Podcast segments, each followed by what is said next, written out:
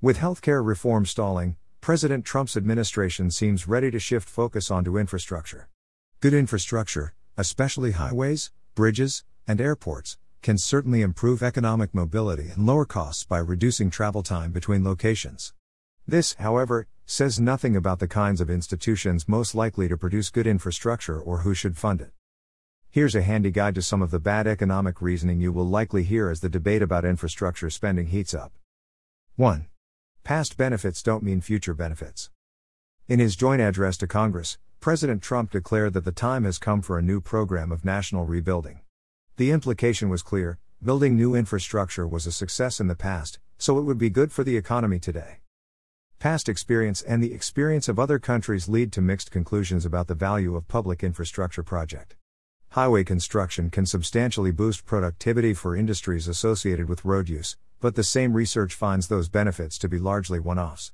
More recent research has found that too many new highways were built between 1983 and 2003. It has also found that marginal extensions to the highway system are unlikely to increase social welfare because the cost savings from reduced travel times are relatively small. We should judge new projects on their own merits, not against old examples or countries in different circumstances. 2. Don't ignore opportunity costs. Traffic congestion costs Americans $124 billion a year is a headline from 2014. As legislation for infrastructure is pushed, we will hear plenty about the costs of delays to the economy. Infrastructure decisions should be judged by robust estimates of costs and expected benefits. These costs are undoubtedly very real, but so are the costs of building new infrastructure, and that money can't then be spent on other things that we might have preferred to spend them on. Without the aid of clear market signals, it's very difficult and maybe impossible for governments to determine the optimal amount and nature of infrastructure spending. It would obviously be prohibitively expensive to eliminate all congestion by expanding every freeway to 15 lanes, but building no new highways would also be problematic. How far should a road expansion go? How often should it be repaired? How much transportation should go by train? How much money should be spent on research and development for completely new ways of meeting transportation demand? Markets are good at finding the optimal mix over time and rewarding those who are better at satisfying demand. Governments, even with the best of intentions, lack the necessary knowledge about each of our individual opportunity costs to find that mix. They certainly lack the incentive structure to improve over time. 3. But what about that one bridge? Individual catastrophic events can lead to concern about the physical conditions of infrastructure.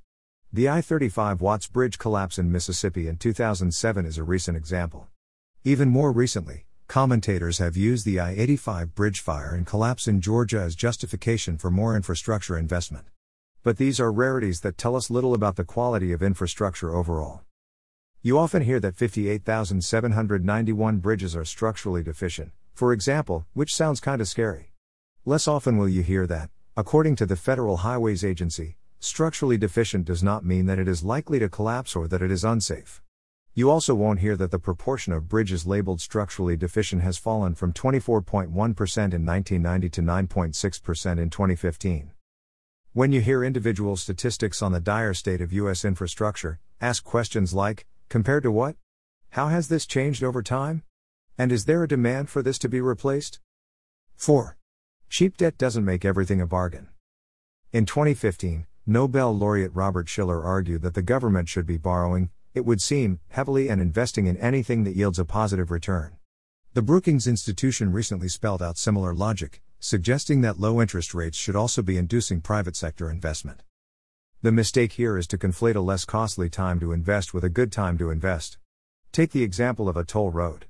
If the long term growth and population outlook for an area has seriously slowed, then the expected use of that toll road would fall, as would demand for investment opportunities. This would cause lower interest rates, all else being equal. Attempts to stimulate quickly and get people back to work will likely result in sloppy project selection. Those lower interest rates, however, would not indicate that it was a good time to invest. They would be signaling lower expected future revenues. Similar logic applies to government investment in transport infrastructure without user fees. If there are structural reasons why demand for transportation use is falling, then any investment would yield far fewer economic benefits. Infrastructure decisions should be judged by robust estimates of costs and expected benefits, not just how cheap it is to borrow. 5. How stimulus actually works. Leaked documents show that the Trump administration is likely to prioritize shovel ready projects and those that are direct job creators. But previously on his campaign website, Trump's team had suggested the goal of infrastructure development was more rapid productivity gains. This conflates two well known arguments for infrastructure investment. The first is that government investment spending can be used to stimulate the economy and put people back to work. The second is that smart, efficient investments can help enhance long term productivity growth. These two ambitions often conflict. Attempts to stimulate quickly and get people back to work will likely result in sloppy project selection and the hiring of more labor than would be most efficient. And since government is, well, government, it's a pretty good bet that infrastructure funds will go preferentially to the well connected. Ryan Bourne.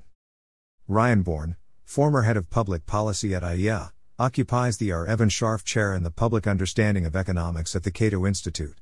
He is a co author of The Minimum Wage, Silver Bullet or Poison Chalice and smoking out red herrings.